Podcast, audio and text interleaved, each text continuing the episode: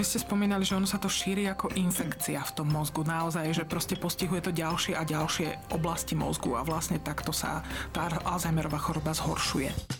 Nový podcast televízie Joj o fyzickom aj duševnom zdraví. Joj zdravie. Vo všetkých podcastových aplikáciách.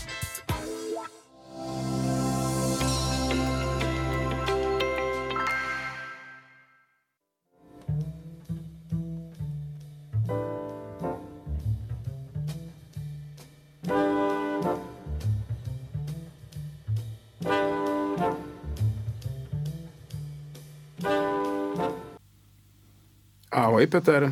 Ahoj Arpad.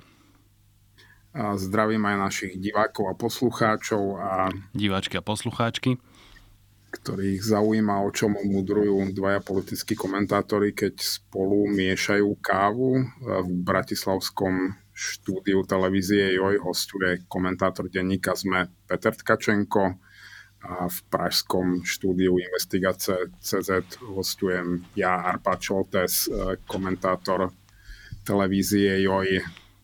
Na tomto mieste sa zvykneme ospravedlňovať. Mám dnes uh, nie, nie, niečo oveľa, oveľa horšie na srdci. Pre mňa je to vôbec najhoršia udalosť uh, tohto roka, že od včera už opäť uh, popíja kávu s Milanom uh, Lasicom uh, Tomáš Janovic jeden e, z posledných príslušníkov veľkej generácie, za ktorú nemáme na Slovensku žiadnu náhradu. E, my ňou určite nie sme, aj keď popíjame kávu spolu rovnako radi ako, ako pán Lasica s pánom Janovicom. Že ja by som si len takto pripil na jeho pamiatku v celku priemerným flat whiteom, ktorý nie je úplne vhodný jeho úrovne, ale chcem to prosto spomenúť, že sme zaznamenali aj takú stratu, ktorá sa už nedá nahradiť.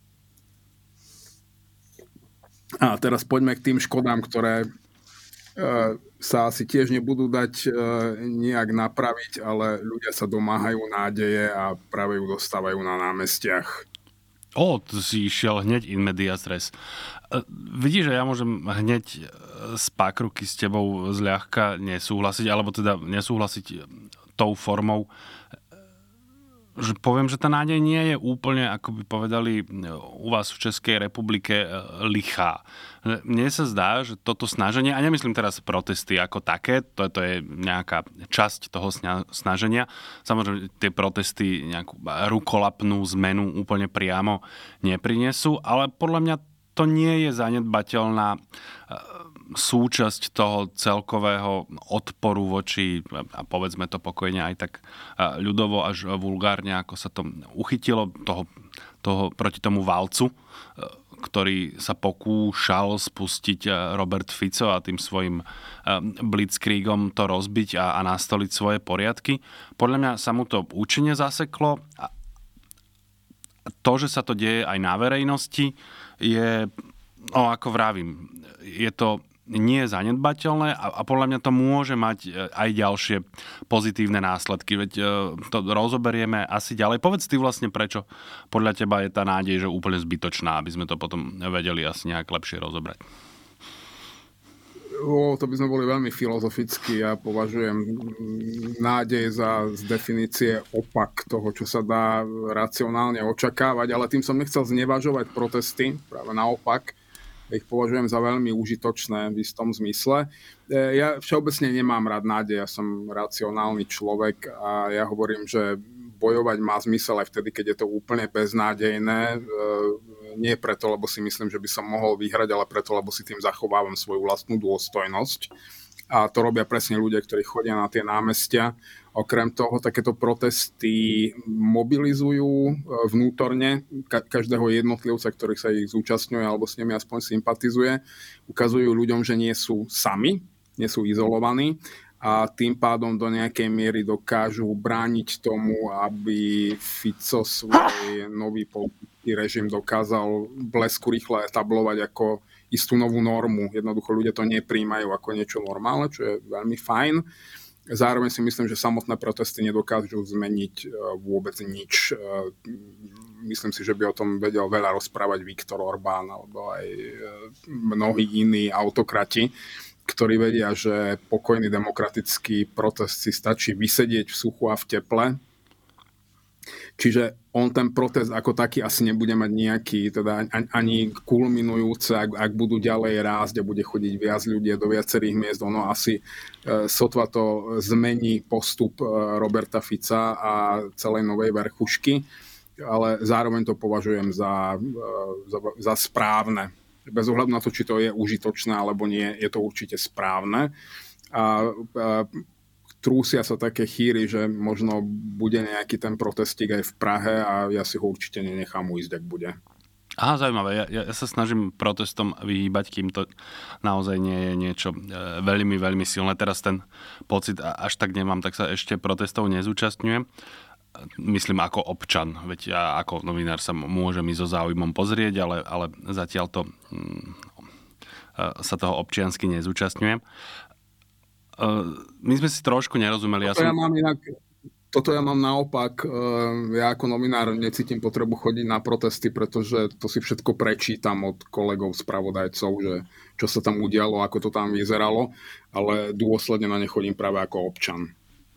E, vôbec nenamietam, len vravím, že to mám trochu. Inak my sme si trochu nerozumeli v tom, že ako som, ja som sa nepýtal na nádej v najširšom filozofickom zmysle, ale v podstate, aby si povedal, že prečo podľa teba tie protesty nezmenia na správaní Roberta Fica alebo tej koalície, ak chceš, e, dohromady. Nič, e, ale veď ty si to v zásade povedal. Ja by som k tomu doplnil, že e, to sa... Lebo sa na to môže vykašľať. Ako, čím, vieš, pokiaľ, pokiaľ to neprerastie do nepokojov, tak sa na to môže nonšalantne vykašľať s blahosklonným úsmevom a pokiaľ by to prerastlo do nepokojov, no tak zasiahne hrubá fyzická sila štátu chcel som doplniť, že ono sa toto netýka len autokratov, to vysedenie, teda alebo autokratických režimov alebo niečo podobné teraz, aby ma niekto neobviňoval totiž, že Andreja Babiša považujem e, za nejakého demokrata alebo niečo také, ale on mal tiež e, na námestiach a v uliciach stá tisíce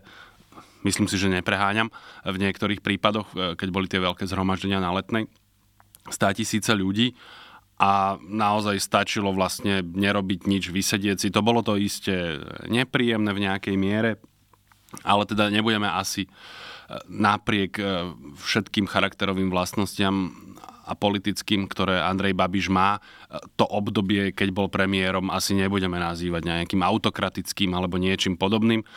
Proste stačilo mu obsedieť.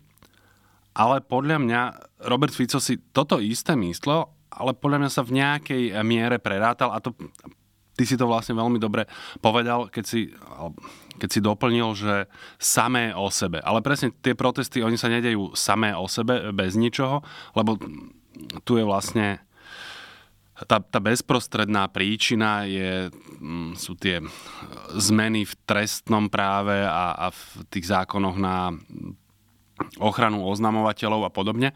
A, a to sa deje konkrétne v parlamente a ty potrebuješ, ak to chceš pozdržať alebo zastaviť a tým e, oslabiť e, morálno-vôľové vlastnosti nepriateľa, tak tam potrebuješ vyvíjať nejakú činnosť a na tú činnosť potrebuješ aj nejaký typ elánu, energie a podobne. A podľa mňa táto synergia funguje v zásade výborne. E, pri najmenšom niek- takto v parlamente všetky opozičné strany sú v tomto veľmi úspešné a, a spolupracujú a, a vyzerá to, a k tomu sa potom dostaneme e, potom podrobnejšie, že naozaj Robert Fico tu na, narazil, alebo teda v zmysle, že, že neprerazil tú obranu, keď pôjdeme do takých e, nejakých vojenských terminológií, a, ale že naozaj e, má problém. No a opozícia to aj rozumne využíva potom, aby vlastne čerpala a to už je nejaká časť opozície, lebo tam teda... E, takto, tu je aj dôležité asi povedať, že tie demonstrácie organizujú opozičné strany, lebo nemusí to tak byť, vieš, že keď e, boli demonstrácie v roku 2018, tak to vlastne e, so, s politickými stranami e, nebolo spojené, hoci bolo zrejme, že ten prúd je, tak povediac, opozičný voči vláde, ale teraz to robia priamo politické strany, ktoré sa rozhodujú, koho si tam zavolajú alebo nezavolajú, čo je absolútne v poriadku. No a tam zase podľa mňa aspoň zatiaľ, som zvedavý, koľko im to vydrží, e, celkom účinne a v podstate bez nejakých veľkých slov odstavili nabok povedzme niektoré menej demokratické a, a menej použiteľné opozičné strany. Mám tu samozrejme na mysli najmä Oľano.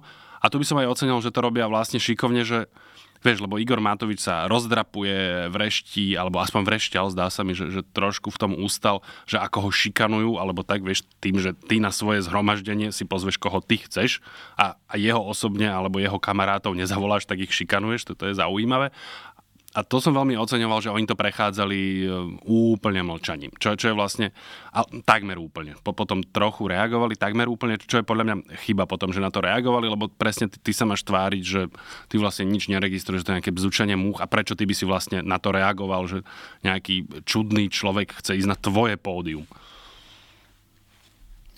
Uh Inak už keď si spomenul Andreja Babiša, ja tu mám taký dlhodobý strategický plán. E, tiež mám len veľmi slabú nádej, že by som ho mohol zrealizovať, ale, ale aj tak ho mám, e, že prelobovať e, v Českej republike taký, že by som to nazval, že Lex Babiš, že zákon, ktorým by tu vyhlásili Andreja Babiša za slovenský národný poklad – a potom by ho slávnostne vrátili Slovenskej republike. Áno, viem, za toto ma budú na Slovensku nenávidieť, je to odo mňa hrozne sebecké, ale bolo by to veľmi užitočné, ale to, to je len ako poznámka na okraji. No, ja chápem, že by sa vám to páčilo, ale bohužiaľ to by o Andreja Babiša musel možno niekto požiadať a vyvinúť nejaké úsilie o návrat tohto slovenského pokladu, ako v 90. a 0. rokoch, ak, ak si dobre pamätám. No a po druhé, no tak Andrej Babiš, hoc by aj bol slovenským národným pokladom, je, ak sa nemýlim, a, a asi to nemôže byť inak, je občanom Českej republiky a to podľa mňa teda a obyčajným zákonom sa vám nepodarí zbaviť ho toho občianstva. To by ste potrebovali e, o niečo intenzívnejšie úsilie a to nechcem ťa podceňovať samozrejme, ale obávam sa, že, že na toto budeš krátky. E, som si toho vedomý, ale to je presne ten boj, ktorý sa oplatí bojovať aj vtedy, keď je beznádejný. Dobre, veď čo by som ti nedržal palce, keď ja viem, že to bude beznádejné a, a tento poklad nám sem nepošleš. Pokročil by som trošku... No. Chcel som ešte tro, trošku k tomu Igorovi Matovičovi, že ja tiež veľmi oceňujem, že e, opoziční politici pochopili, že Igor Matovič je tak veľmi toxický, že sa naozaj nemôžu postaviť vedľa neho na jedno pódium. Hlavne je to človek, ktorý vlastne vydláždil cestu tomu, čo sa teraz deje. A teraz nemyslím len tým, že vzkriesil Roberta Fica z politického hrobu a dokázal ho priviesť späť k moci, ale on naozaj začal oslabovať e, inštitúcie štátu a demokratické inštitúcie. Čiže Robert Fico má teraz oveľa jednoduchšiu robotu. On už veľa vecí ako keby znormalizoval a Robertovi Ficovi už len stačí doťahovať technicky do konca. Preto si myslím, že to, čo si hovoril, že neprerazil obranu, on ju nepotrebuje prerážať. On ju tým válcom pomalým tempom s rozvahou prejde a rozmaširuje na kašu časom. Lebo jednoducho presadí v parlamente tie zákony, ktoré potrebuje a bude vymaľované. Isté, o tom sme hovorili hneď po voľbách, opozícia bude robiť obštrukcie, aspoň dúfame, že bude obštruovať. Zapojí sa do toho prezidentka celkom určite, uvidíme, ako rozhodne ústavný súd.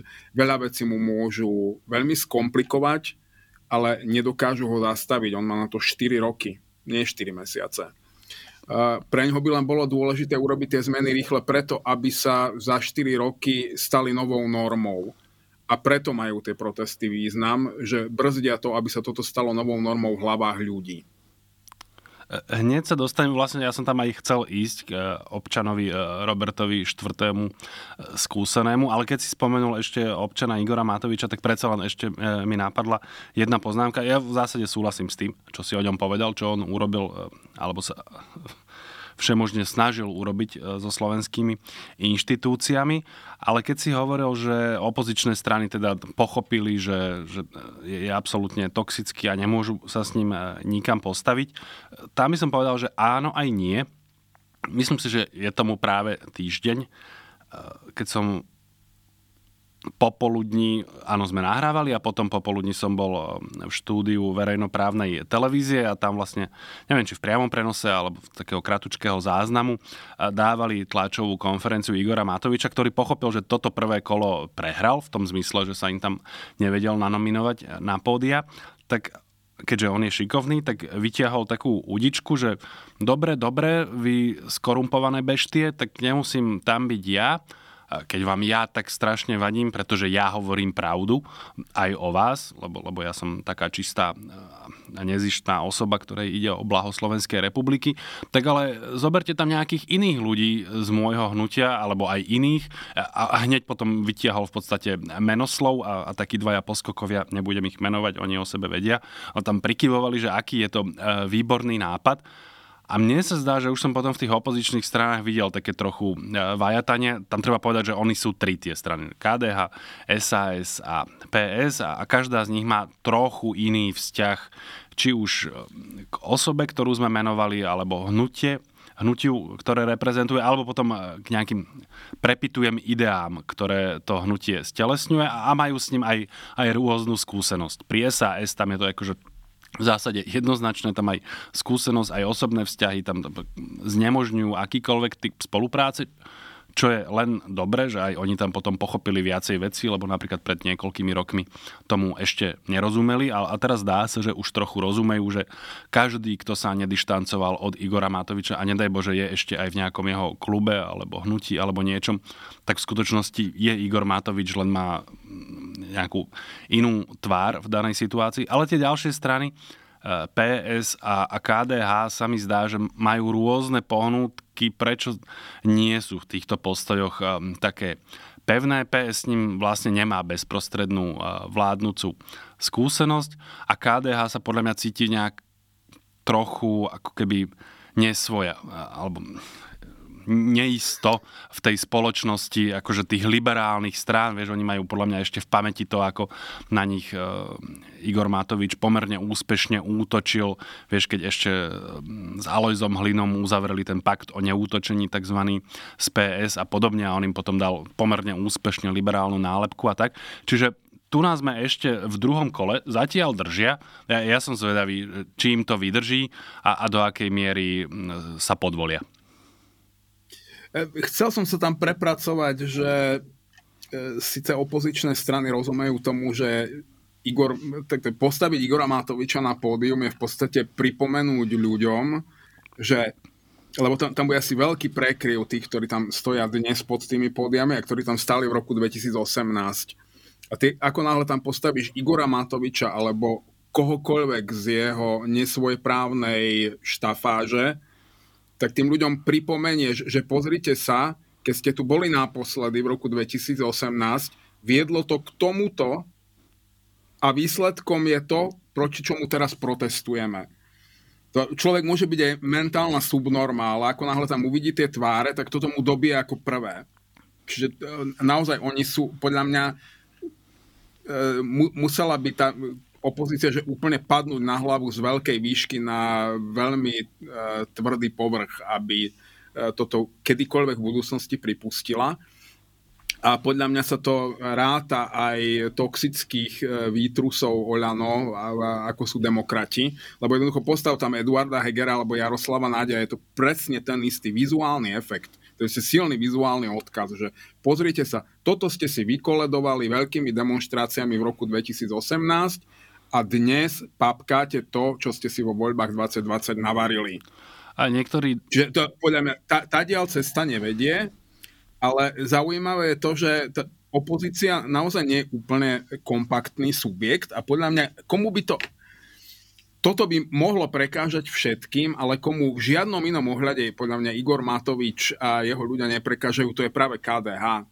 Pretože keď si zoberieš hodnotový svet KDH, ten má vlastne najbližšie ku komu? No Igorovi Matovičovi, Robertovi Ficovi, to, to, to nie sú, že ideoví nepriatelia, to sú konkurenti všetko, ktorí sa medzi sebou nemajú veľmi radi, e, z rôznych osobných dôvodov, ale, ale to, to nie je, že oni predstavujú nejaké zásadne iné videnie sveta. Ja som celkom zámerne akcentoval napríklad nejaké oh, ideí, alebo no ideí povedzme, alebo ideologické predstavy, ktorých nositeľom je aj Oľano, respektíve ľudia tam. Čiže tu máme e, zhodu. Ešte, kým sa dostaneme k tomu Robertovi Ficovi, snáď ešte vydrží, e, napadla mi tá jedna vec, že, že to vôbec nie je v rozpore s tým, ako funguje tá... Hm, obštrukcia, blokáda v parlamente. Že tam všetky tie strany opozičné e, spolupracujú zjavne a aj sa potvrdzuje to, o čom sme sa rozprávali, neviem, či to bolo pred týždňom alebo pred dvoma, že to sú proste iné veci, že postaviť sa s niekým na pódium, to vlastne znamená nejaký typ spolupráce, osobitne ak, ak e, to tvoria politické strany. Vieš, to nie je náhoda, veď keď si na nejakom občianskom proteste, dobre, tak tam sa môže objaviť na pódiu, ja neviem, ľavičiar, pravičiar, pomaly komunista a tak a, a bude to mať nejakú inú fázonu, nebudú z vás robiť ako keby nejaký spoločný blok, len ste sa postavili proti niečomu. A, ale keď to robia opozi- politické strany, tak je to podľa mňa iné. Ale vôbec to nie je v rozpore s tým, keď v parlamente tie strany spolupracujú, my sme to, myslím, alebo ja som to nazval tak, že je to komunikácia alebo spolupráca na nižších diplomatických úrovniach. Lebo tam ide o to, v opozícii si nie preto, že ste kamaráti, ale vlastne preto, že nie ste v koalícii. No a, z definície ste proste odporcom tej vlády a chcete opäť dúfam, že ma niekto chytí za slovo, chcete jej škodiť. Len už len preto, že to je vláda, ale samozrejme aj preto, že si myslíte, že tá vláda pácha škodlivú činnosť, to znamená škodením tej vláde e, zastavujete e, tú škodlivú činnosť, čiže pochádzate svoje, pomáhate svojej republike. Ja by som ťa len chcel doplniť, že ja by som sa vôbec nebál toho slova, že chceme škodiť tejto vláde a chceme robiť zle tejto vláde a chceme bojovať proti tejto vláde. Táto súčasná vláda má jednoznačný zámer uh, zmeniť politický režim z liberálnej demokracie na, na nejakú formu autoritárskej vlády. Uh, teraz je tomu populárne hovoriť e, urbanizácia Slovenska. Ja, ja mám rád pojem viktoriánske Maďarsko a Robert Fico sa snaží zaviesť aj viktoriánske Slovensko. A proti tomuto bojovať z demokratických pozícií je úplne legitimné. To, že Robert Fico sám seba identifikuje ako štát, to nie je náš problém. Že, že on si myslí, že ty keď bojuješ proti nemu, tak bojuješ proti Slovákom, proti národu, proti štátu. Toto je taká oblasť, ku ktorej by sa politickí komentátori ani nemali vyjadrovať, pretože nemajú diplom z medicíny väčšinou. Keď, sa, keď sa stotožníš uh, my, uh, Robert IV, skúsený z vôle Bože slo, národ slovenský, to nie je úplne zdravé. Ale ako laici vieme len povedať, že nám to prípada abnormálne, ale že či, po, či to spadá pod nejakú konkrétnu diagnózu, to, to, to my ne, nevieme posúdiť a nie je to náš job, ale každopádne to môžeme veľkoryso ignorovať a normálne môžeme povedať, že tento človek e, škodí budúcnosti štátu, ktorého sme občanmi a budeme s ním bojovať v rámci svojich možností. Lebo však ako násilie mne osobne sa brídí v akejkoľvek podobe, ale, e, ale politickými nástrojmi alebo vôbec nástrojmi novinárov, spisovateľov a, a, a celej širokej občianskej spoločnosti je to zatiaľ legálne a aj keby to prestalo byť legálne, bude to stále legitímne ja už som sa tu zastával všelikoho. Roberta Fica naozaj budem len, len veľmi opatrne. E, poviem, že tento syndrom, že keďže ja som súčasťou e, vlády alebo jej predsedom a, a symbolizujem ju Slovenskej republiky, tak som v skutočnosti tak trochu Slovenská republika a keď niekto škodí mne, tak zároveň škodí Slovenskej republike. To v nejakej miere je vlastné podľa mňa takmer všetkým vrcholovým politikom na tejto úrovni. Celkom isto to mal premiér, ktorý bol, ktorý vystriedal Petra Pellegriniho v úrade vlády, keď myslím si, že táto komunikácia nebola nejak výnimočná, že, že ty keď súperíš s tou vládou alebo jej vyčítaš nejaké chyby, to je asi, asi presnejšie, tak bojuješ proti nej, ergo bojuješ proti Slovenskej republike, asi škodca alebo pomaly až absolútne zlo. To nebola úplne výnimka a, a Robert Fico toto mal samozrejme dávnejšie, u, u neho to metastázovalo do širších podôb, No, ale čo som vlastne chcel povedať ešte pred desiatimi minutami, kým sme e, prešli tie ďalšie dôležité veci.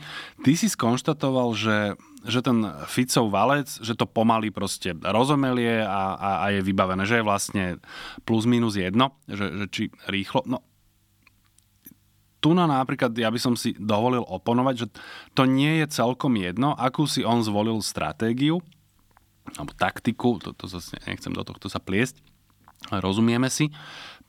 Pretože keby si zvolil napríklad tú to pomalé tempo a varenie žaby a postupný rozklad inštitúcií, tak áno, potom by v plnej miere platilo, že má na to proste 4 roky a, a uvidíme potom. Ale tým, že on si vybral tento shock and awe alebo blitzkrieg, ako som to niekde videl nazvané, to, to je rozdiel. Keď on narazil na ten odpor a podľa mňa na, na účinný odpor a, a ten jeho útok bol v nejakej miere odrazený v tom zmysle, že teraz to vyzerá, že naozaj, že sa mu nepodarí tieto zmeny presadiť tak, ako si predstavoval, to znamená v tom rozsahu a takým tempom, tak to je signál aj do rádov tých odporcov, že aha, ten odpor nie je márny, ono sa to proste nejakým, nejakým spôsobom dá, my tu nestojíme proti nejakej uh, force of nature, povedali by angličania, vieš, proti nejakej živelnej, proste nezastaviteľnej sile, ale je to proste opäť len človek a politik alebo no, politické zoskupenie, ktorému čelíme a proti ktorému sa dá bojovať politickými nástrojmi. Oni môžu byť silnejší, ale môžu robiť chyby, vďaka ktorým my to ustojíme. A rovnako je to signál aj do jeho vlastných radov.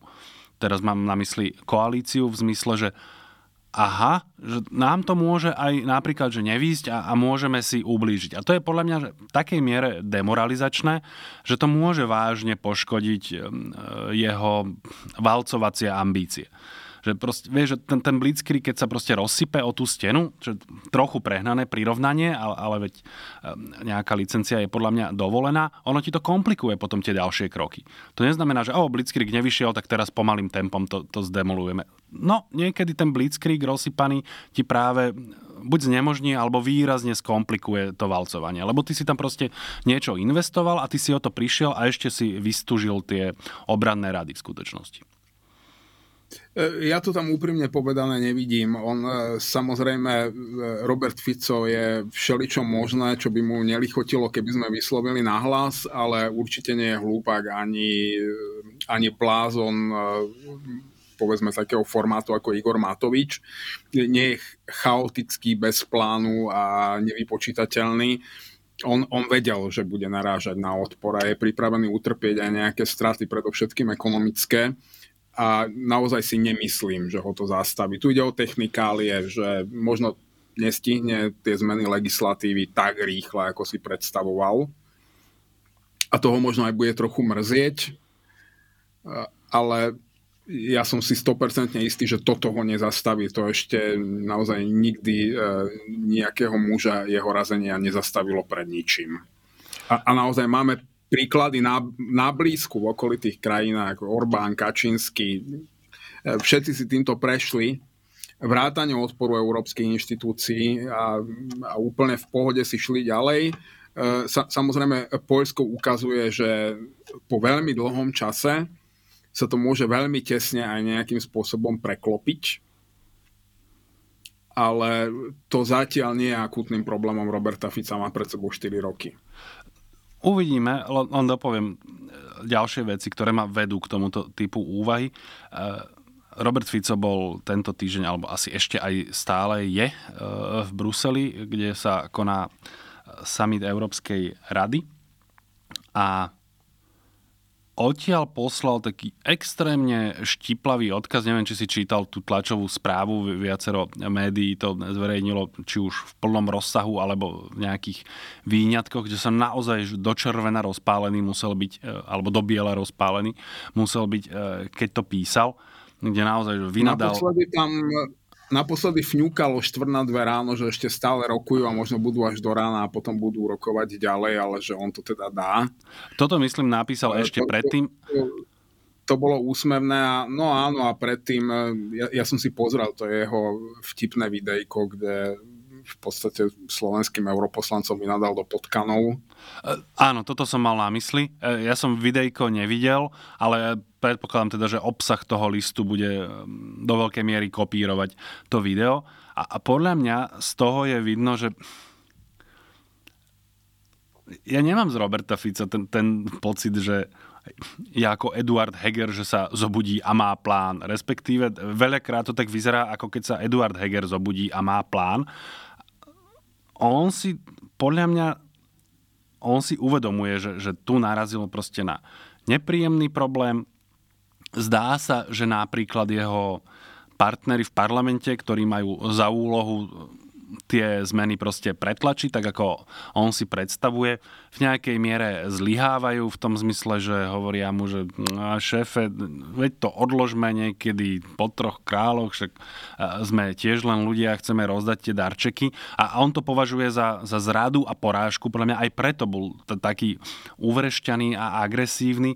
Čiže ja z neho nemám ten pocit, že, ako nejak, že, že v pohode, no dobre, tak e, toto mi nevyšlo a idem k svojim plánom B, C, D, E a F, on mi prípada, a toto môžem povedať, že píšem dlhodobo, veď súhlasím s tebou, že nie je doslova hlúpy, to v žiadnom prípade, skôr naopak, ale on je, je, je dosť prchký v týchto veciach a aj on vlastne reaguje situačne väčšinou. On, on si, áno, tento plán si nejak pripravil, že, že takto to presadíme, ale on naozaj rátal proste s tým, že to prejde a hotovo, že to proste pretlačíme, lebo máme predsa 79 a dáme si pozor, aby tam tá 79 bola a to proste spravíme. No a z najrôznejších dôvodov sa to, sa to nestane a on je naozaj nazlostený, že, že sa to nestalo, čo mňa naplňa okrem škodoradosti a zlomyselnosti aj nejakým typom optimizmu, že, že s tým valcom to, to nebude také zlé, ako, ako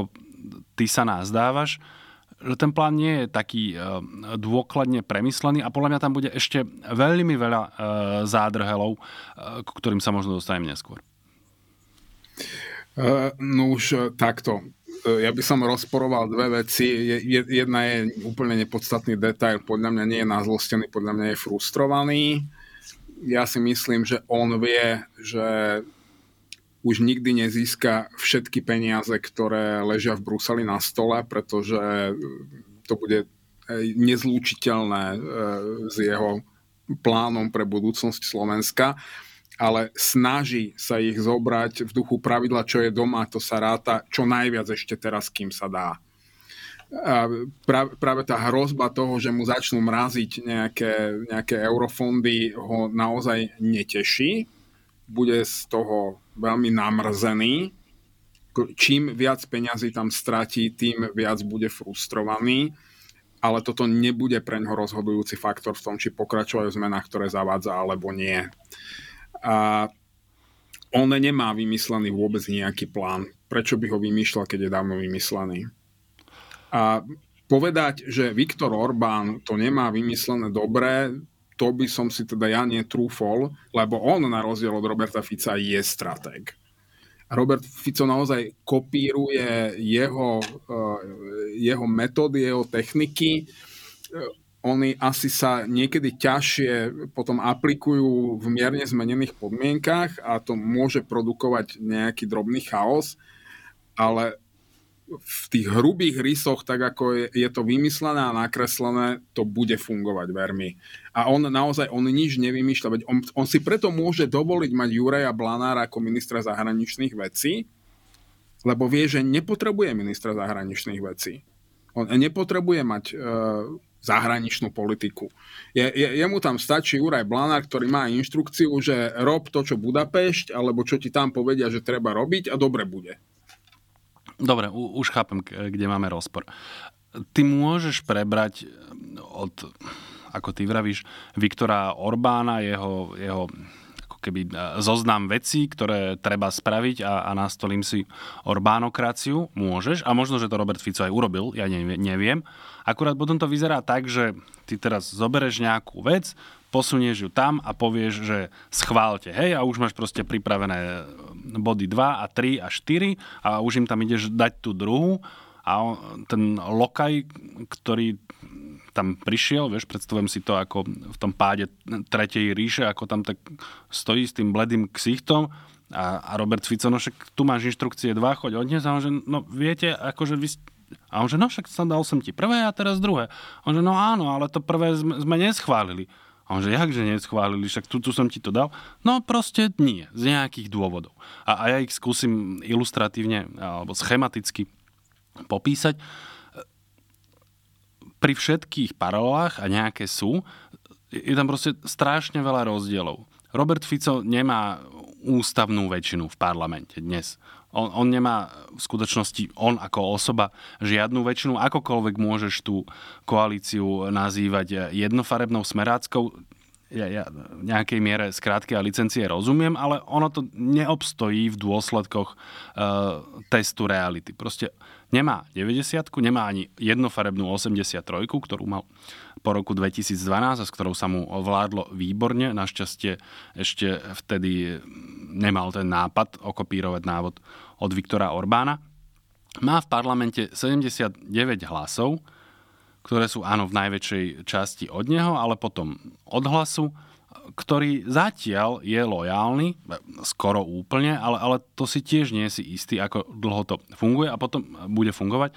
A potom je tam SNS, čo je že absolútna chaotická čeliatka ľudí, čo ja teraz nechcem o nikom z nich povedať, že sa v ňom ozve niečo ako svedomie a vyššie ciele alebo niečo, ale proste ty nemáš ten, ten monolit, na ktorý sa môžeš spolahnúť a ktorému potom ako tomu lokajovi posielaš tie inštrukcie a on to potom obratom schvaluje. Nehovoriac o tom teda, že je ešte opozícia, ktorá ti tam trochu robí zle. Ale tí ľudia majú niekedy svoje vlastné záujmy a nie vždy oni túžia a nemajú ani ten typ podriadenosti, ako máš e, vo vlastnej strane. Môžu sa cítiť nejakej miere zaviazaní, ale proste nie je to ten typ podriadenosti, ako, ako ja neviem, má pán Blanár e, voči Robertovi Ficovi. No a toto všetko potom plodí komplikácie. Peter Pellegrini napríklad predpokladáme, chce byť prezident a nie je celkom v jeho záujme teraz šponovať tú spoločenskú atmosféru e, tak, ako Robert Fico ochotný je, lebo jemu je to plus minus jedno. No Petrovi Pellegrini mu to úplne jedno nie je. V tej SNS zase sú nejaké špecifické záujmy, čiže ja teraz nehovorím, že konkrétne, že, že na čom sa to môže rozsypať alebo rozsype. Ja dokonca aj nehovorím, e, že sa to že definitívne rozsype e, Robertovi Ficovi tie snahy, ak ich má, a ono to vyzerá, že trochu áno, ale že to je proste veľmi, veľmi náročné a nefunguje to tak, že vieš, to je, skúsim to a dúfam, že sa neurazíš takú paralelu, že veď čo by ma mohlo zastaviť v tom, aby som bol kulturista ako Arnold Schwarzenegger. Veď ten plán je proste dávno napísaný, zoberem si plán od Arnolda Schwarzeneggera a idem. No, ono to tak, možno veľa ľudí to už skúšalo a drvie väčšine to proste z mnohých dôvodov nevyšlo. Uh E, som rád, že sa s tebou môžem konečne na niečom dôkladne nezhodnúť. E, e, súhlasím s tým, že tá koalícia je dajme, ja by som povedal, že je skôr heterogénna, že vyslovene že je tam jeden subjekt, ktorý... Lebo ja hlas naozaj ne, ne, neberiem za svoju právnu samostatnú politickú stranu už dnes. Ne, ne, nemá to logiku a nezostane ňou, ale veď čas ukáže. E, to, toto nevieme rozlúsknuť teraz. E, čo je tam nevypočítateľný faktor, sú e, nejakí ľudia, ktorí nie sú ani len z SNS. Ja si myslím, že taký Taraba, ktorý už je v exekutíve, má celkom iné ciele, z ktorých ešte budeme jedného dňa prekvapení. Ja v ňom vidím naozaj veľký potenciál a veľmi nebezpečný potenciál. Ale sú tam ďalšie, Andrej Danko, vieme, aký je chaotický, on už teraz vykrikuje, že Pelegrini ho za prezidenta nechce a budú stavať vlastného kandidáta. Super ideálne, keď Andreja Danka, lebo bude aspoň veľmi veľa srandy v kampani. Ale e, bude tam fungovať jedna základná vec a to je to, to, čo funguje aj na globálnej scéne, to je tá nová, dnes už veľmi dobre viditeľná aliancia tyranov, alebo aliancia diktátorov, alebo aliancia autokratov, kto si chce ako hodnotiť, ako všetci čakajú ako na, na, na spasenie od vyššej moci, na, na to, že sa snáď podarí Donaldovi Trumpovi vyhrať americké voľby, ale kamarátia sa presne Putin, Orbán, Erdoğan a, a do toho Irán a Čína ale to, to nie sú žiadne stabilné spojenectvo ani priateľstvo. Oni majú jediný účel uh, zlikvidovať existujúci svetový poriadok, ktorý tu vznikol po druhej svetovej vojne ako reakcia na, na šok z hrôz druhej svetovej vojny.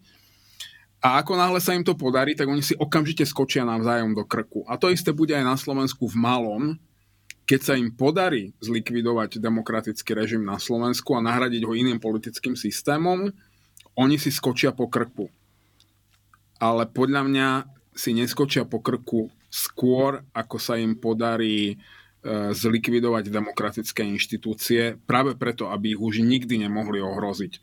Tohto si je tam každý jeden z tých ľudí vedomý tu sa ťažko dá formulovať e, stávka, lebo veď ja som ani nehovoril, že si skočia, len vravím, že proste tie záujmy sú iné a že existuje tam nejaký typ a podľa mňa vôbec nie e, zanedbateľnej pravdepodobnosti, že, a, a nie, že si skočia po krku, ono to tak býva, že sa ti to proste nejakým e, spôsobom rozsype, že, že niečo ti nevychádza a, a nie z toho dôvodu, že ten, ja neviem, Andrej Danko alebo niekoho z hlasu by som si mohol vymyslieť, e, že by ti strašne chcel škodiť, ale proste v tejto chvíli má proste buď iný záujem, alebo nemá dostatok motívov, aby plnil to, čo ti vidí na očiach.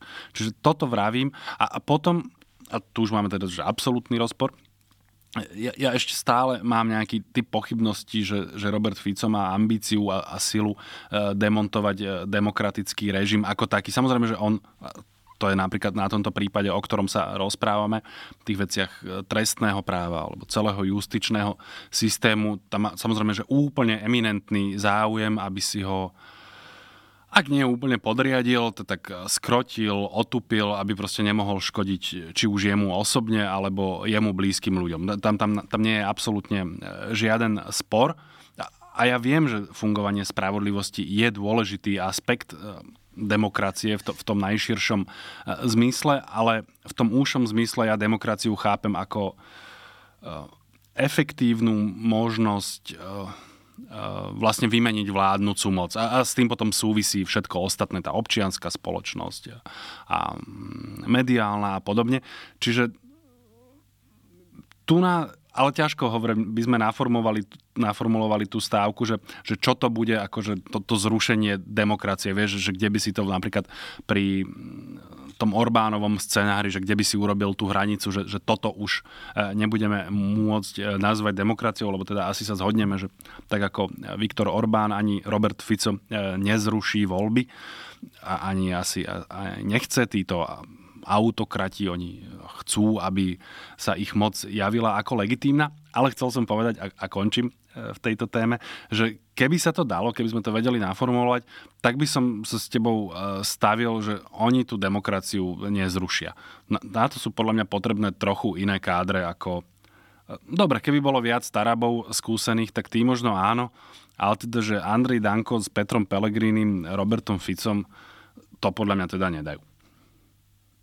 Oni budú zavádzať tú iliberálnu demokraciu, aby sa to mohlo na papieri tváriť ako demokracia. Taká tá volebná autokracia, aká je v Rusku, lebo však aj Vladimír Putin ide opäť do volieb a vôbec nepochybuješ o tom, že ich vyhrá, keď do nich pôjde. Ten, tento stav potrebuje dosiahnuť Robert Fico, aby on mohol tvrdiť, že tu síce nejakú demokraciu má, ale použil si slovo, že efektívne zmeniť No a to sa efektívne sa už nebude dať. Ten, tento požehnaný stav potrebuje Robert Fico dotiahnuť. A to, že v tomto okamihu bojuje o svoju vlastnú e, beztrestnosť alebo vôbec nemožnosť ho postihnúť za čokoľvek, čo urobí, plus e, celú jeho štafáž a, a, a brídi sa mi to nazvať, že politickou elitou, lebo elita je niečo úplne iné, ale jednoducho to blato, ktoré okolo seba zhromaždil, on potrebuje ochrániť spolu so sebou.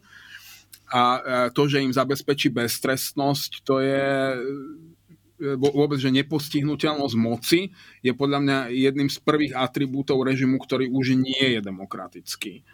A už to zdôvodnenie rušenia špeciálnej prokuratúry, pod, ja sa kedykoľvek podpíšem pod to, že žiadna špeciálna prokuratúra ani špeciálny súd nie sú atribútmi právneho štátu, práve naopak. To sú atribúty uneseného štátu, ktorý sa bráni.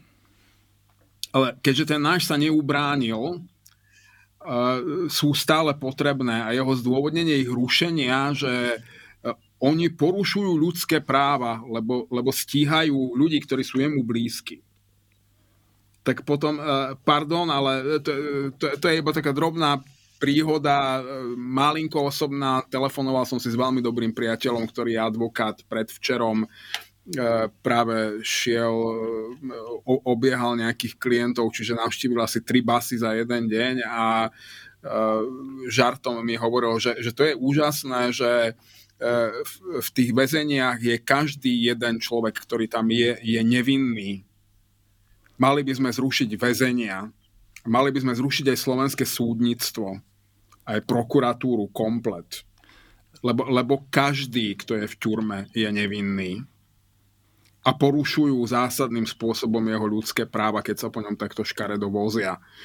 E, vieš, je, jeho zdôvodnenie rušenia tejto inštitúcie je v podstate šialené. Oni stíhajú mojich kamarátov a tým porušujú ľudské práva. A on to hovorí normálne, otvorene, náhlas, na európskej pôde. Neviem si predstaviť, že by si neuvedomoval, čo hovorí, keďže je to vzdelaním právnik. E, čiže on, on, on sa na nič nehrá, úplne otvorene hovorí, čo chce dosiahnuť a ja si myslím, že pokiaľ ho niečo veľmi nepredvídateľné, veľmi hrubým spôsobom nezastaví, tak, tak ho nezastaví nič. No. Oh, tu máme nezodu, ale e, budem asi teda už naozaj v podozrení, lebo trošilinku, trošilinku sa tu e, zastanem, lebo čítal som tie zdôvodnenia skrátených legislatívnych konaní a alebo teda aj tých návrhov zákonov a, a naozaj tam, tam teda nepíšu, že ideme ich zrušiť, pretože stíhajú našich kamarátov. Oni, si tam, oni sa tam zaštiťujú aj nejakými rozhodnutiami súdov, ktoré rozhodli o tom, že boli v takýchto a takýchto prípadoch um, porušené práva niektorých stíhaných ľudí, čo, čo sa úplne stáva, samozrejme. Akurát v tom prípade, nech sa páči, ja to dopoviem potom ja som vyhral uh, spor so Slovenskou republikou pred Európskym súdom pre ľudské práva, že boli porušené moje práva. Zrúžme slovenské súdnictvo, porušuje ľudské práva. No, na budúce už ti priestor skočiť mi do reči týmto spôsobom, keď sa prihlásiš o slovo nedám, pretože presne toto isté, teda nie je s tvojim prípadom, ale práve toto som išiel povedať, že áno, ty nájdeš e, množstvo pochybení a porušení práv, ale potom musíš zrušiť nie, teda ak má táto argumentácia platiť, zrušiť nie, že špeciálnu prokuratúru, ale prokuratúru a justičný systém ako celok a napokon v zásade aj Slovensku Štát. a každú inú republiku napokon. Čiže áno, táto argumentácia je teda veľmi smiešná. A toto je úplne na okraj, také polovtip, no, vtipné je asi silné slovo. Eh, totiž to, vedel som, že ideš povedať, že v tých väzeniach sú všetci nevinní, pretože neviem, či si videl, existuje taký pomerne známy film eh, Vykúpenie z väzenia Shawshank, a, a tam presne toto koluje v tej base ako taký vtip, kde príde ten hlavný hrdina, ktorý vraví, že teda keď sa tam zoznamuje s tými väzňami, tak oni že počkaj, že ja si typnem, že ty budeš že nevinný. A on že áno, že ako ste to vedeli? No my sme tu, úplne všetci sme tu nevinní. Nakoniec sa teda ukáže, že, alebo teda my to vieme, že on je naozaj nevinný, ale toto filmové okienko už si asi odpustíme. A ešte jeden oslý mostík si dovolím a potom asi už prejdeme k druhej téme, lebo ty si spomínal teda, že to, že tá špeciálna prokuratúra nie je príznakom nejakého eh, zdravého štátu a tak. Mňa trochu až zamrazilo, nečítal som alebo nepozeral ten rozhovor, ale na nejakom mieste som zachytil taký výňatok, že Daniel Lipšic sa poďakoval občanom za, za podporu jemu a, a jeho prokurátorom a tak. A až mi zatrnulo, že dúfam, že sa to proste nejak neroz, nerozšíri toto jeho poďakovanie, lebo tu asi došlo naozaj k nejakému nedorozumeniu, ak si on myslí, že tí prítomní tam e, chodia demonstrovať e, za neho a za jeho kamarátov. Nie, oni sú tam proste preto, lebo vidia motívy e, Roberta Fica a a chcú ho zastaviť v jeho činnosti, nech je v zásade akákoľvek. Toto, je naozaj nejaké hlboké nedorozumenie, ak si e, občan Lipšic myslí, že tých, ja neviem, 10 tisíc ľudí, ktorí boli v Bratislave na námestí, e, tak tam prišli brániť jeho. E, ja by som napríklad Robertovi Ficovi nedokázal netlieskať, keby sa vybral tou cestou, že urobí e, kompletnú reformu systému prokuratúry, že to teraz zmení na štátne zastupiteľstva a zlikviduje to s Danielom Lipšicom a Marošom Žilinkom a všetkými, ktorí tam sú komplet a začne to znova budovať na zelenej lúke ani by som nepípol bez ohľadu na to, že by som vedel, že ho vedú rovnaké motívy ako teraz, ale systémovo z dlhodobého nejakého strategického hľadiska je to úplne obhajiteľná správna vec. My máme naozaj dodnes systém prokuratúry, ktorý vymysleli v Sovietskom zväze nie preto, aby presadzoval spravodlivosť, ale preto, aby bol efektívnym nástrojom perzekúcie. A ja sa obávam, že týmto spôsobom bude už onedlho znova veľmi efektívne využívané na Slovensku ale som rád, že mi tento rozhovor s Danielom Lipšicom uh, unikol, lebo deje sa dosť veľa škaredých, hnusných vecí doma aj vo svete, ktoré človeku strpčujú život, nemusí si ho kaziť ešte uh, aj niečím, čo už vlastne nemá nejaký hĺbší ani širší význam. Vidíš, predsa len mi napadla ešte jedna vec. A, opäť v kontexte toho, čo ty si vravel. Eh, jeden známy, alebo taký polokamarát Michal Lipták napísal na jednu sociálnu sieť takú úvahu, že vlastne ako ďalej s týmto celým a že či opozícia, a teraz ja to nehovorím preto, aby som ten názor obhajoval, ale, ale zaujal ma, že opozícia by vlastne mohla nejakým spôsobom podať ruku alebo vytvoriť priestor na nejaký kompromis a povedať vlastne to, čo si vravel ty, že dobre, máme tu nejaký systém prokuratúry, ktorý nie je úplne e, zdravý, vám sa možno nepáči z iných dôvodov ako nám, ale napríklad pri SAS tam by nebol žiaden rozpor, lebo presne oni mali ten systém štátneho zastupiteľstva v programe. Richard Sulík to pomerne zretelne artikuloval pred voľbami, čo samozrejme s tým integrálne by malo byť zrušenie aj špeciálnej prokuratúry. Mne, mne ťažko si viem predstaviť, že máš na jednej strane e, nejaké, pre nejaký typ sporov alebo vynúcovania spravodlivosti štátne zastupiteľstvo a pre niečo iné špeciálnu prokuratúru.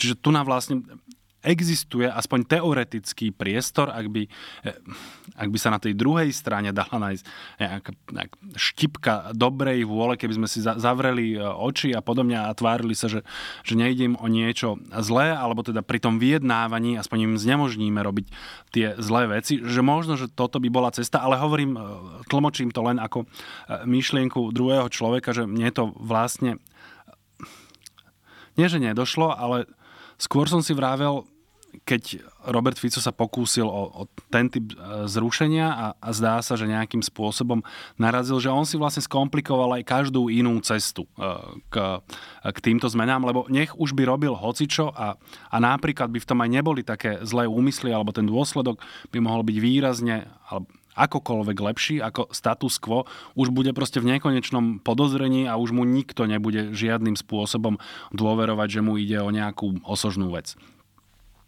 Tak zase dobre pripisovať eh, Robertovi Ficovi dobré úmysly. Dobre, to, to som prehnal. Vyžadovalo uh, požitie veľkého množstva chémie, ktorá vôbec nie je legálna. Eh, beriem späť proste, že, že vytvoriť vôbec, uh, alebo pripustiť, toto bude, to bude to slovo, pripustiť, že zmeny, na ktorých sme sa s ním dohodli, môžu byť iné ako deštruktívne a že môžu byť aj osožné. Nie preto, že on by chcel osožiť, ale že to tak jednoducho vyšlo. Čo ináč niekedy v minulosti sa podarilo, uh, už budem naozaj že podozrivý zo všeličoho, ale za vlád Roberta Fico sa urobili jednoducho aj dobré veci a to nie preto, že, že on by potom túžil, ale proste tak nejak, niekedy sa to podarí. No. Nie, nie, niekedy je to nevyhnutnosť. Navyše on sa ešte v tom čase obklopoval aj takými ľuďmi, ktorí niekedy vedeli, čo robia, lebo to, to, vtedy on ešte naozaj plánoval vládnuť e, v intenciách liberálnej demokracie a vedel, že potrebuje schopných ľudí, ktorí dokážu riešiť problémy, ktoré vznikajú. E, dnes je mu to úplne jedno, dnes sa obklopuje výhradne lojálnymi, to vidíme to ja si nemyslím, že on by nedokázal zohnať lepšie kádre, než aké má vo svojom okruhu. On jednoducho neverí ľuďom, ktorí majú akékoľvek schopnosti. On, jediná kvalita, ktorú on v tomto okamihu v ľuďoch hľadá a dokáže využiť a oceniť, je lojalita. Pretože on už teraz chce naozaj o všetkom rozhodovať sám a potrebuje ľudí, ktorí to poslušne, bez odvrávania a bez nejakého hlbokého zamýšľania sa nad následkami vykonajú ne, nepotrebuje človeka, ktorý nad tým bude dúmať a zistí, že, že, že to je zlé, alebo je to sprostosť, alebo nebude to fungovať, alebo povedie to k nejakej pohrome. To je posledná vec, ktorú by on mohol potrebovať. Čiže naozaj ja aj ten jeho veľmi slabý aparát, ktorým sa obklopuje, ja to nečítam ako, že má úplne vykradnuté všetky kádre, lebo veď v tom hlase je celý rezervoár tých kádrov, ktoré kedysi mal smer k dispozícii. On ich teraz vyslovene nechce. Puh. To, toto by som si nedovolil tak kategoricky povedať. Ja si myslím, že on má jednoducho aj problém proste. Že, že, no a možno, že je to obojstranné, ale že proste, že za ním už naozaj málo kto gramotný pôjde, keď tak, tak len človek z, Ďakujeme, že Fajčite to myslím nazvali, že, že morálne flexibilný, tak toto musí byť naozaj že mimoriadne morálne flexibilní ľudia. A zatiaľ to vyzerá tak, že ľudia s takouto morálnou flexibilitou sú odborne menej zdatní až absolútne nie zdatní. Ale zdá sa mi, že už... To, prepáč, ale toto sú úplne nesúvislé kategórie, že si morálne flexibilný a odborne zdatný. Ako, e, psychopatom sa darí úplne najlepšie v korporáciách a v politike a tí sú teda, že úplne morálne flexibilní, pretože pre nich je jediné dobro ich vlastné dobro. Ja som to nechcel... Tí sa nebudú štítiť ani Roberta Fica, pokiaľ v tom uvidia príležitosť pre seba. A ver mi, že 40 alebo 50 uh, dobre, uh, profesne dobre vybavených psychopatov ešte na Slovensku stále nájdeš. Však pozri sa, že aj, aj v tom Oľano boli ľudia, ktorí by urobili IQ normálne, že aj v pásme nadpriemeru. Že nie, nie všetci sú tam, že subnorma mentálna, Mnohí z nich veľmi dobre vedia, čo robia, akurát je to v ich osobný prospech, čiže to robia. Ja som to nechcel A dávať. stále, aj dnes. Ja som to nechcel dávať do súvislosti, len som vravel, že z hodov okolností teraz to tak vyzerá, že, že nachádza len takých uh, menej šikovných, povedzme. Ale veď eh, môže to byť, ako ty vravíš, že, že, že ich vyloženie tých gramotnejších nechce. No, zdá sa mi, že, že prvý blok, ktorému sme dali skoro hodinu, sme dokončili, takže na, na tie druhé nám zostane výrazne menej času, ale zase nie sú e, zďaleka také obsiahle. Ten druhý je... A ešte s tým súvisia. A ešte s tým vlastne súvisia, takže veľa vecí sme e, k ním povedali. Ten druhý je taký zahranično-politický. To sme spomínali, že Robert Fico je na samite Európskej rady, kde odkiaľ eh, točí videjka a posiela tlačové správy a buď sa zlostí, alebo je frustrovaný podľa toho, kto z nás to komentuje. Ináč ono sa to aj úplne nevylučuje podľa mňa. No a schválili tam jednu dôležitú vec, to bolo otvorenie prístupových rokovaní s Ukrajinou, myslím aj Moldavskom, ale nás asi najviac eh, zaujíma tá Ukrajina. Čo bolo zaujímavé, lebo na to, ak sa opäť nemýlim, potrebuješ e, jednohlasnú väčšinu, respektíve nesmie sa nikto postaviť proti. Tak, takto to povieme uh, Očak- presnejšie. A, aby som to zjednodušil, očakávalo sa maďarské veto, ktoré neprišlo. Neviem, či sa očakávalo, ale... boli sme v nápetí. Tak by som očakávalo to sa, očakávalo? očakávalo sa, alebo bolo, bolo v hre veľmi silné, ale vlastne krátko predtým, celkom nezávisle samozrejme od tohto samitu, Maďarsku odblokovali bezmála 10 miliard eur z 30 miliard, ktoré má blokované v Bruseli a on teda zatiaľ neuplatnil svoje veto, ale zatiaľ ani nemá všetky tie odblokované peniaze priamo k dispozícii. Čiže Európska únia ďalej e, kšeftuje s Viktorom Orbánom, tak ako to robila doteraz. Čo je asi... A s niečím takým rád aj Robert Fico. Čo je asi, nemám za zle, ono to takto v nejakej miere asi e, bolo e, takmer vždy. Mňa zaujalo, ako to urobili, že Viktor Orbán akože išiel na kávu alebo e, tak nejako, že aby teda nebol v tej miestnosti, keď o tom hlasovali a, a nemohli ho ani odfotiť, teda, že, že si neuplatnil veto, proste bol e, niekde inde, hoci vedome nebolo to tak, že by ho tajomne odlákali, on vedel, že v tej chvíli sa bude e, hlasovať o tomto.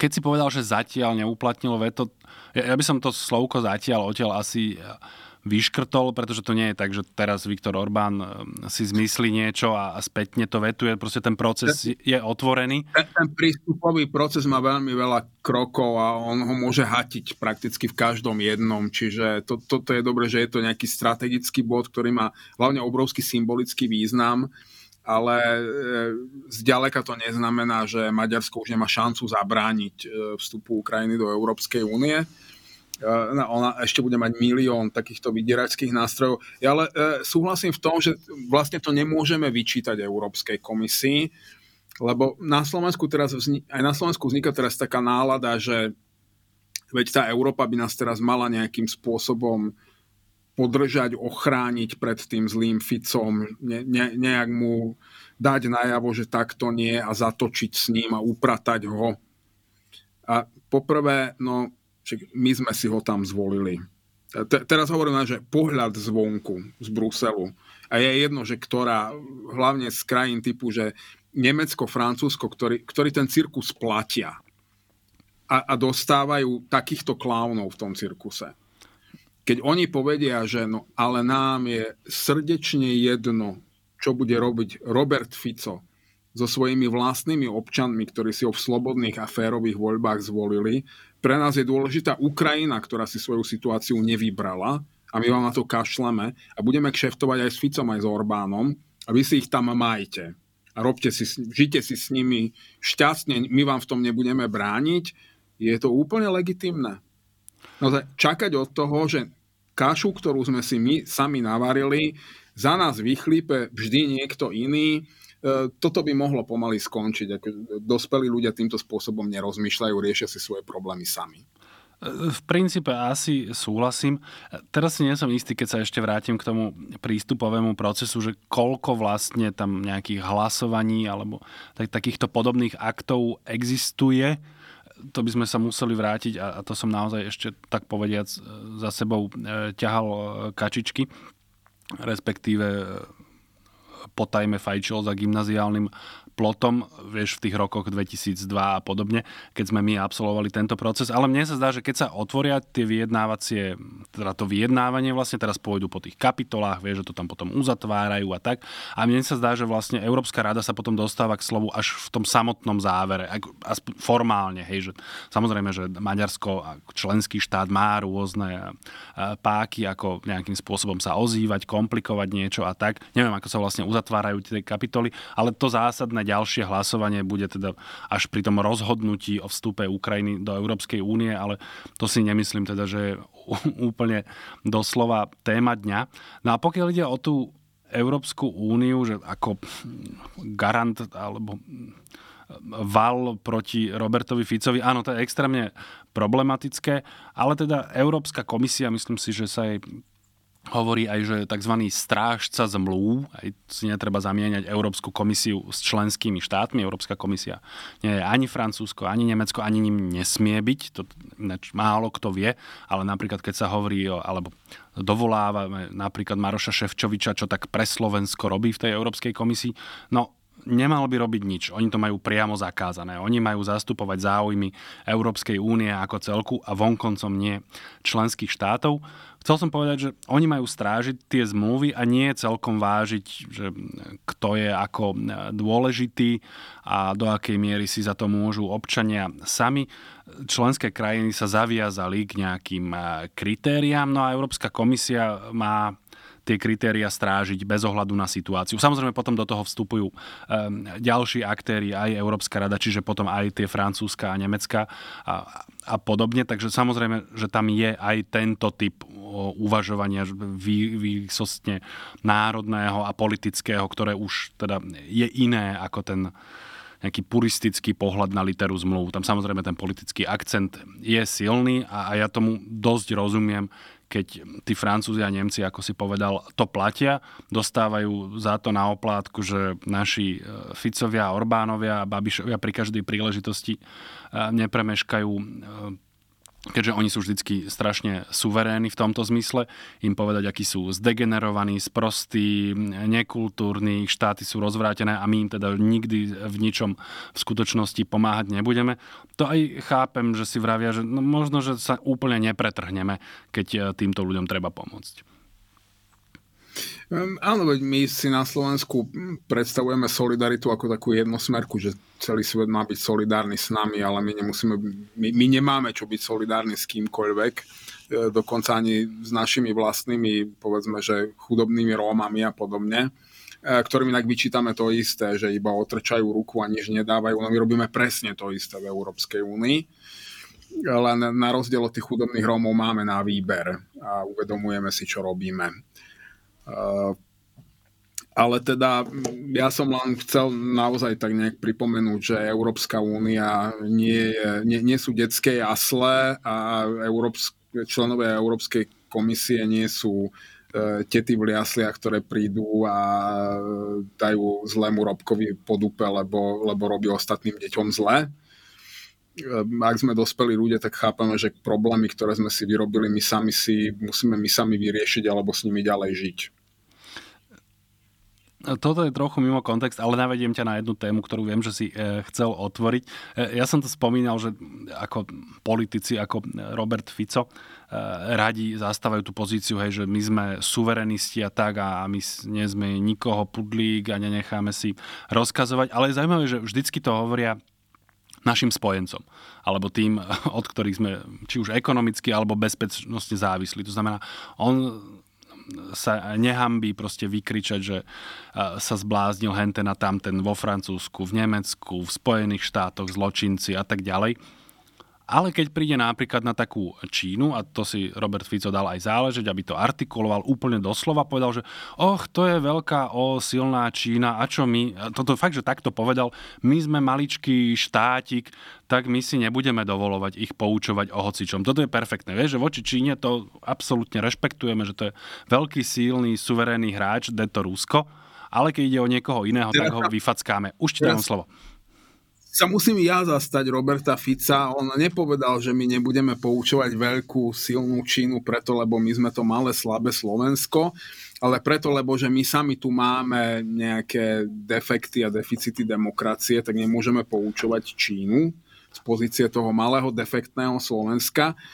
A ja mu aj celkom rozumiem, lebo on sa ešte naozaj bude musieť veľa učiť od e, čínskych súdruhov, až tam na jar pôjde na návštevu aby e, dokázal tú defektnú a deficitnú demokraciu definitívne odinštalovať a nahradiť takým systémom, ktorý by sa páčil aj čínskym súdruhom.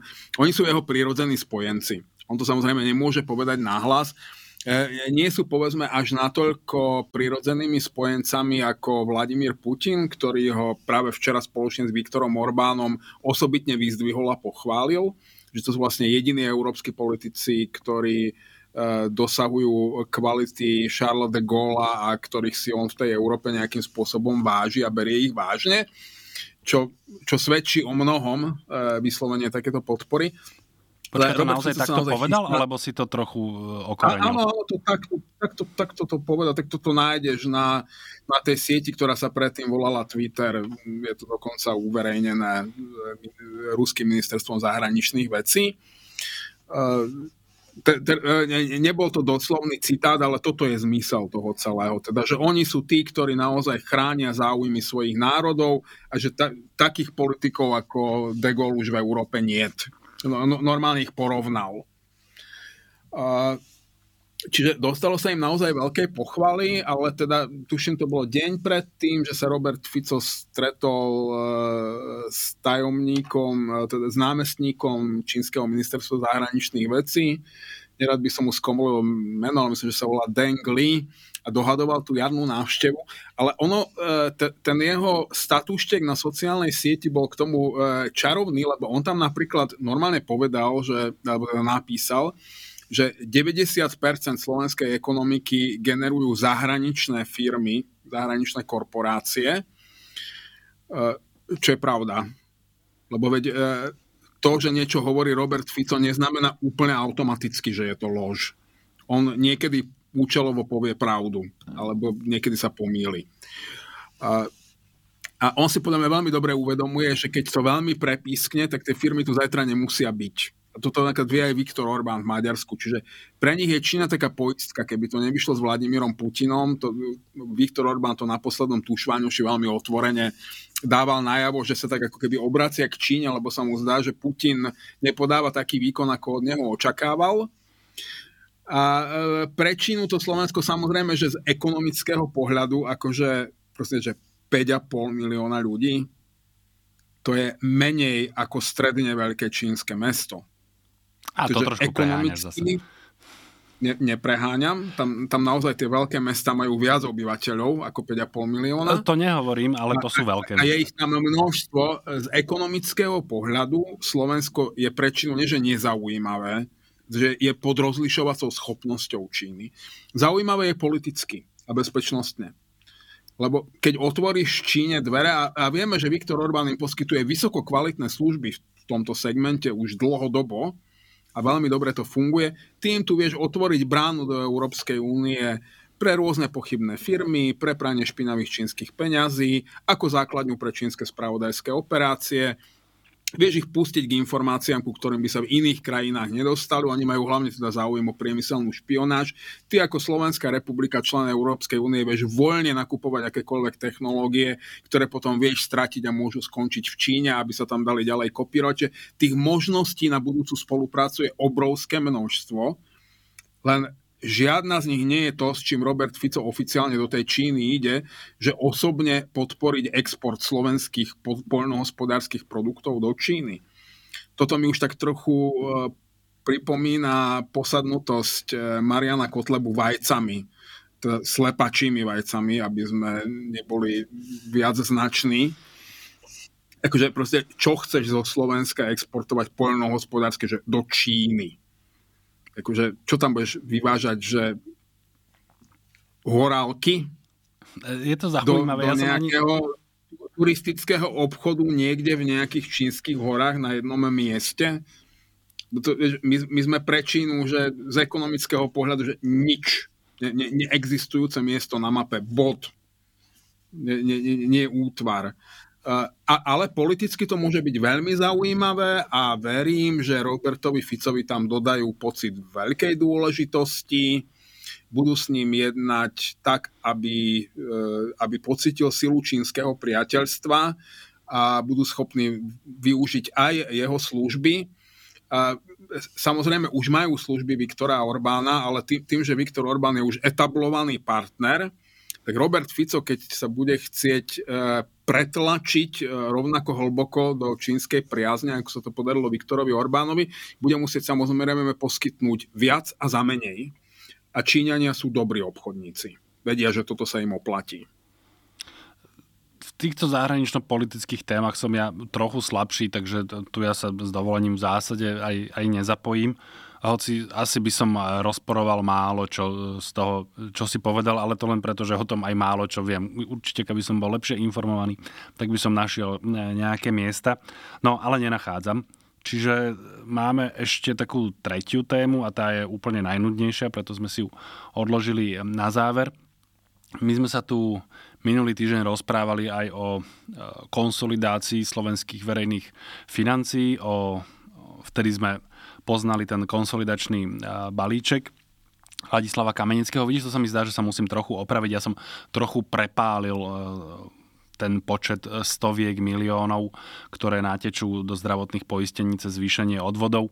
Ja si myslím, že tresol niečo okolo 500-600, zdá sa mi, že je to 350. Čiže nebol som že rádovo mimo, ale predsa len som to trochu prepálil. No a kým my sme sa e, rozprávali, tak ako včeličky... Prepač, toto musím ja, toto musím ja, lebo kým si mi vysvetľoval, že trhy určite ocenia to, že vidia nejakú snahu konsolidovať na čo som sa ja snažil oponovať, že e, trhy predsa nie sú e, negramotné na hlavu padnuté a že práve trh je ten subjekt, kde to nie je o tom, že papier znesie všetko.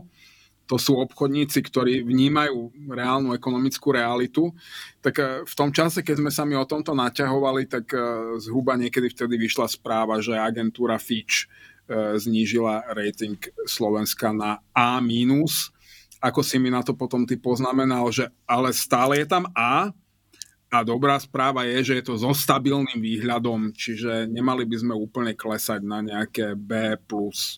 Zatiaľ. To sedí. Ja predpokladám, že ty si toto vravel, aby si dal do rozporu o moje slova s realitou, ale on to v skutočnosti v žiadnom rozpore nie je. E, ja som lebo to, že to trhy ocenia, to neznamená teraz, že, že ti majú e, zvýšiť rating.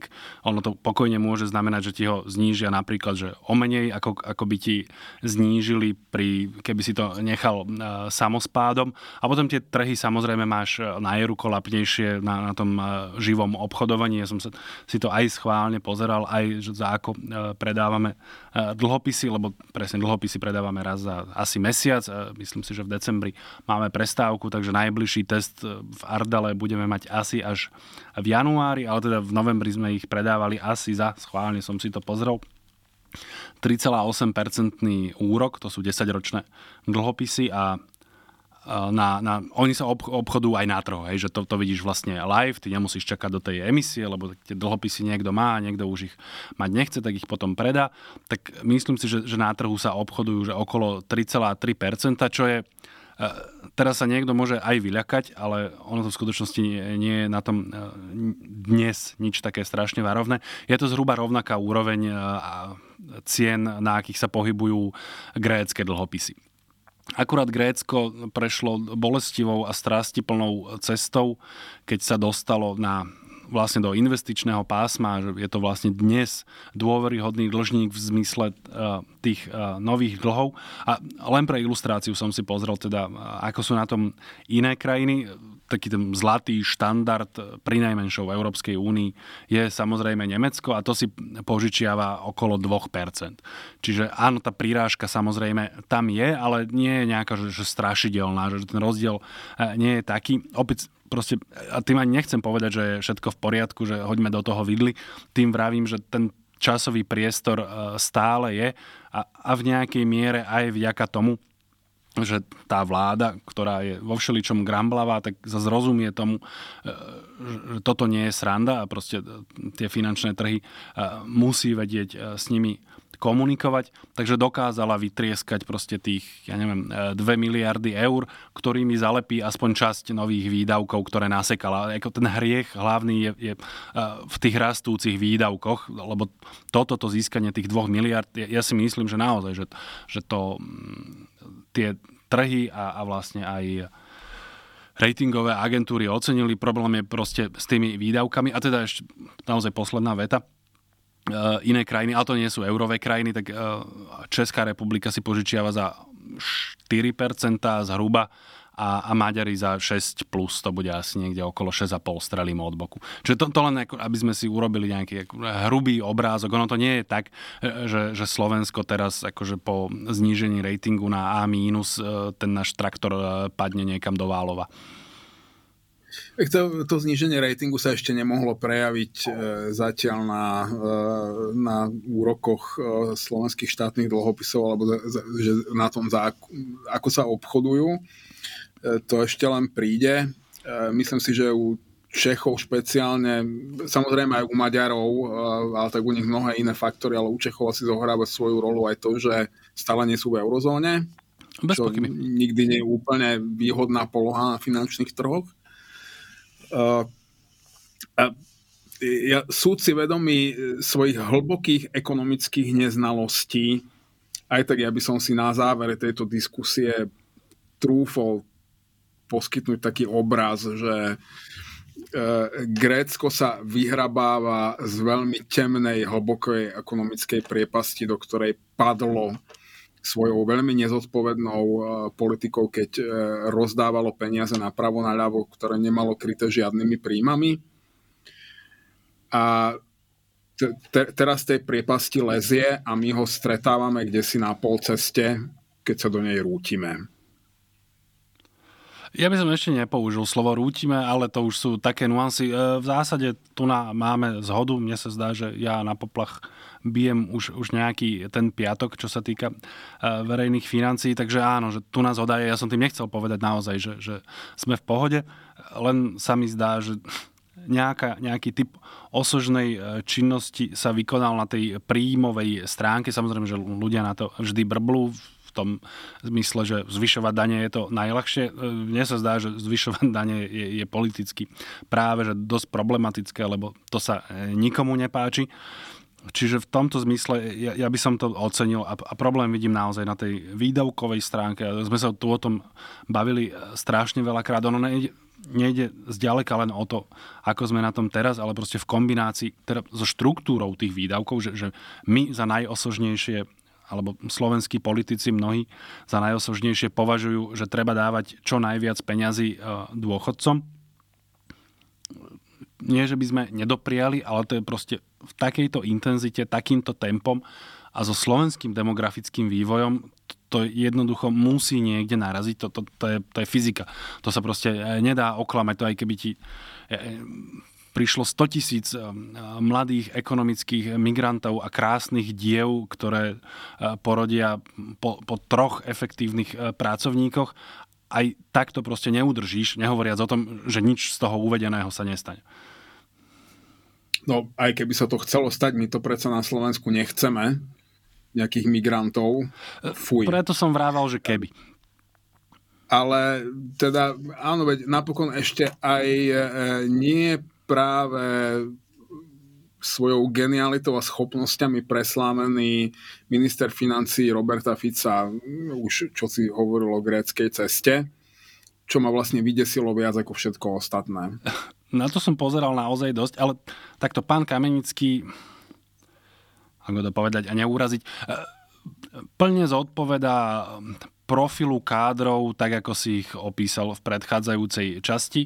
On tam e, nevybočuje, takže áno, za iných okolností by to bolo desivé, že, že minister financí povie niečo také, lebo že opozícia bude trúsiť takéto reči, no tak to sa samozrejme e, stáva, ale potom sa na za to na ňu vláda hnevá, že takéto slova jednoducho nemôžete vypúšťať. Keď tak v nejakej m, takej fazóne, že hrozí nám, alebo vykročili sme, alebo niečo také. Ale keď minister financí povie, že tvoja vlastná krajina je na gréckej ceste, No to sa potom zase nemôžeš ani úplne zlostiť a, a čudovať, že tie ratingy ti nestúpajú k tým Ačkam, ale, ale práve naopak. On tým akože reagoval nač na to rozhodnutie Fitchu, myslím, že to bol Fitch, e, znížiť nám rating, mm, akože hádzal to na predchádzajúce e, vlády a osobitne napríklad Igora Matoviča, čo, čo v nejakej miere opakujem, v nejakej miere, lebo teda vlády e, Smeru e, na tom tiež majú nejaký podiel a vlastne aj, aj Smer e, v opozícii, a, a teraz ani nehovoriac, ale nemôžeš povedať, že, že sme na gréckej ceste. Ty môžeš povedať, že hrozilo nám to, posielali nás tam a my to teraz proste náročne a, a v pote tváre sa snažíme nás dostať na správne kolaje a trajektóriu, ale, ale nie, že sme na gréckej ceste. To by proste v inom vesmíre bolo naozaj strašidelné. Našťastie zdá sa, že slova Ladislava Kamenického e, berú finančné trhy zhruba tak vážne ako my dvaja. No, predstav si, že by niečo podobné povedal Peter Kažimír. To by už bola iná panika na trhoch. Napríklad áno, ale to už je špecifická téma. E, úloha Petra Kažimíra pri ozdravovaní Grécka a jeho pôsobenie na sociálnych sieťach. To bolo super, ale teda je to asi do nejakej inej debaty, lebo on vtedy bol, ja neviem, či dostal ten pokyn, alebo sa to sám e, zhostil, ale on bol taký ako keby ten zlý policajt na tých Grékov. On naozaj, že na, na Twitteri dával proste také výroky v čase toho príjmania, myslím, toho tretieho záchranného balíčka okolo roku 2013 to bolo, teraz sa nechcem míliť. Alebo možno neskôr. E, no, proste v tom období, keď bol minister financí, on tam naozaj také slova vypúšťal z úst, že to sa jednoducho nesmie. To ináč aj rozumiem, prečo sa Gréci vtedy veľmi hnevali na Slovensko a my sme vtedy mali byť takým keby poslušným e, žiačikom Nemecka a Petrovi Kažimírovi sa tá rola zjavne e, veľmi páčila, že my sme tu boli takí fiškálni jastrabi, ktorí na ostatných ukazovali, čo robia zle. E, čo je teda v dnešnom kontexte dosť. Áno, ale zase tam treba uznať, že Peter Kažimír on naozaj vedel, čo robí, ale on aj dostal priestor na to, aby robil, čo robiť vedel. A, a nie ide o to, že či on je sám o sebe ako osoba nejaký fenomenálny ekonóm. A už teraz úplne pomôžeme o nejakých podozreniach, ktoré vystali v súvislosti aj s jeho osobou, ale on jednoducho vytvoril tie odborné e, orgány v rámci inštitúcie a nechal ich pracovať a, a počúval, čo mu hovoria a fungovalo to naozaj štandardným spôsobom, že prišlo zo strany politické zadanie, že toto musíš rozdať medzi ľudí a potom nám povedz, že kde musíme zobrať, aby na to zostalo a, a on to urobil tak, aby to nejak fungovalo, aby ten štát nekrachol. No, e, veľa šťastia Slovenská republika s ministrom Kamenickým, keby to malo fungovať takto. Tu len aby to nevyznelo ako nejaký e, chválospev na Petra Kažimíra. Vo veľkej miere sedí to, čo si povedal, ale sedí aj, teda platí aj to, že naozaj špecificky v jeho období, keď e, vysoko stúpali príjmy štátneho rozpočtu, tak naozaj ten deficit a dlh neklesol o viac, ako bolo absolútne nevyhnutné. Keď si pozeráš tú úroveň, tak naozaj ona sa držala proste pod tým, ja teraz neviem presne koľkým, ale niekoľkým pásn, pásmom dlhovej brzdy, tak aby to vláde nekomplikovalo život, ale proste, že ani o nič viac. Vtedy sa naozaj prejedli a pomíňali strašidelné milióny. Ja si pamätám, keď on prichádzal s tými makroekonomickými prognózami, že tu 300 miliónov navyše, tam 400 miliónov navyše. Čiže tie rozhádžeme sem a tie rozhádžeme tam. Naozaj vždy teda nikdy z toho nezostal ani cent navyše napríklad na, na rýchlejšie splácanie štátneho dlhu, alebo teda v zmysle, že, že si budeš menej požičiavať na, na jeho splácanie. No veď, lebo to, to, to bolo politické zadanie, že peniaze sa nešetria, peniaze sa zarábajú a on, on to vykonával, ale vykonával to tak, že na tú dlhovú brzdu ani omylom nikdy neskočil. A dokázal to, čo nebolo jednoduché pri, pri charaktere tých vlád. A, asi áno, asi áno. E, tu si to už sme v závere, tak e, môžem e, utrúsiť taký frk, že Peter Kažimír do dôsledkov naplnil e, také moje, ani nie, že doslova krédo, ale rád vravím, že peniaze, ktoré si neminul, si nikdy nemal. Vieš, to, že tam niekde vidíš nejaké číslo, no kým si to neminul, tak naozaj proste tých nemáš v skutočnosti. Čiže toto on doviedol, ja to myslím akože zľahka absurdne, ale on to doviedol do, do praktickej reality. Čiže ak máš nejakú dobrú správu alebo inú, tak môžeš. Ja som s dobrými správami tento týždeň na tom slabšie. No už, uh, Peter, ak nie sú dobré správy o futbale, nie sú. Čaká nás veľmi temný víkend. Prehral Slovan, prehral Liverpool, prehrala aj Trnava. Tá má polahčujúcu okolnosť, pretože som si ju zaradil na svoj uh, tiket s kurzom 14, hej, podotýkam, ktorý som trafil. Stavil som na to dokonca celé euro, takže teraz mám množstvo peňazí, ktoré som ešte neminul. Tak vidíš, toto je aspoň aká taká e, dobrá správa, že aspoň z tých prehier alebo z jednej z nich e, niečo bolo. A vlastne, a tu nabojujeme trochu rozpor, ale pre mňa e, to sedí, že, že ten Ficov valec sa do veľkej miery zasekol na teraz, preto hovorím zasekol, nie zastal, on sa nerozbil, ale proste narazil na problémy a pre, v tomto kontexte je pre mňa aj dobrá správa. Reakcia verejnosti a schopnosť opozície v parlamente pracovať. Tomu sme možno nedali adekvátny e, priestor, ale oni sa tam činia a sú tam úspešní. E, ja mám len doplňujúcu otázku. Keď Trnava prehra to je zlá správa? V zmysle, že sa tvárime ako patrioti a nie do všetkého pletieme istú osobu z Trnavy, tak je to zlá správa, pretože to neprispelo k zvýšeniu slovenského koeficientu a k vytvoreniu predpokladov na úspešné pôsobenie ďalších európskych klubov, e, slovenských klubov v budúcnosti na európskej scéne. Dúfam, že si všetkému rozumel, čo som povedal. E, e, počkaj, počkaj, počkaj, s kým prehrala Trnava? Prehrala s Fenerbahče Istanbul. A prehrala dosť zahambujúcim, no, alebo ke, keď nás bijú Turci, keď nás bijú Turci, to nikdy nie je dobrá správa, s tým musím súhlasiť, takže áno, toto bola zlá správa. E, pre mňa je dobrá správa to, že ľudia ešte stále a napriek všetkému nachádzajú vnútornú silu ísť na námestia a bojovať aspoň o svoju vlastnú dôstojnosť, keby sa už o nič iné nedalo toto bolo pre mňa veľmi príjemným prekvapením, musím povedať, že, lebo ja som sa tak opatrne zamýšľal nad tým, či budú mať protesty rastúci trend, či budú masovejšie a či budú aj v ďalších mestách a bolo to tak. A mňa osobne to veľmi, veľmi potešilo a je, je to niečo, čo mi dáva silu prežívať aj do budúceho piatku, kedy budeme zase miešať spoločne našu temnú kávu. Dovidenia a do počutia. Ja budem dovtedy, ako na ihlách. thank you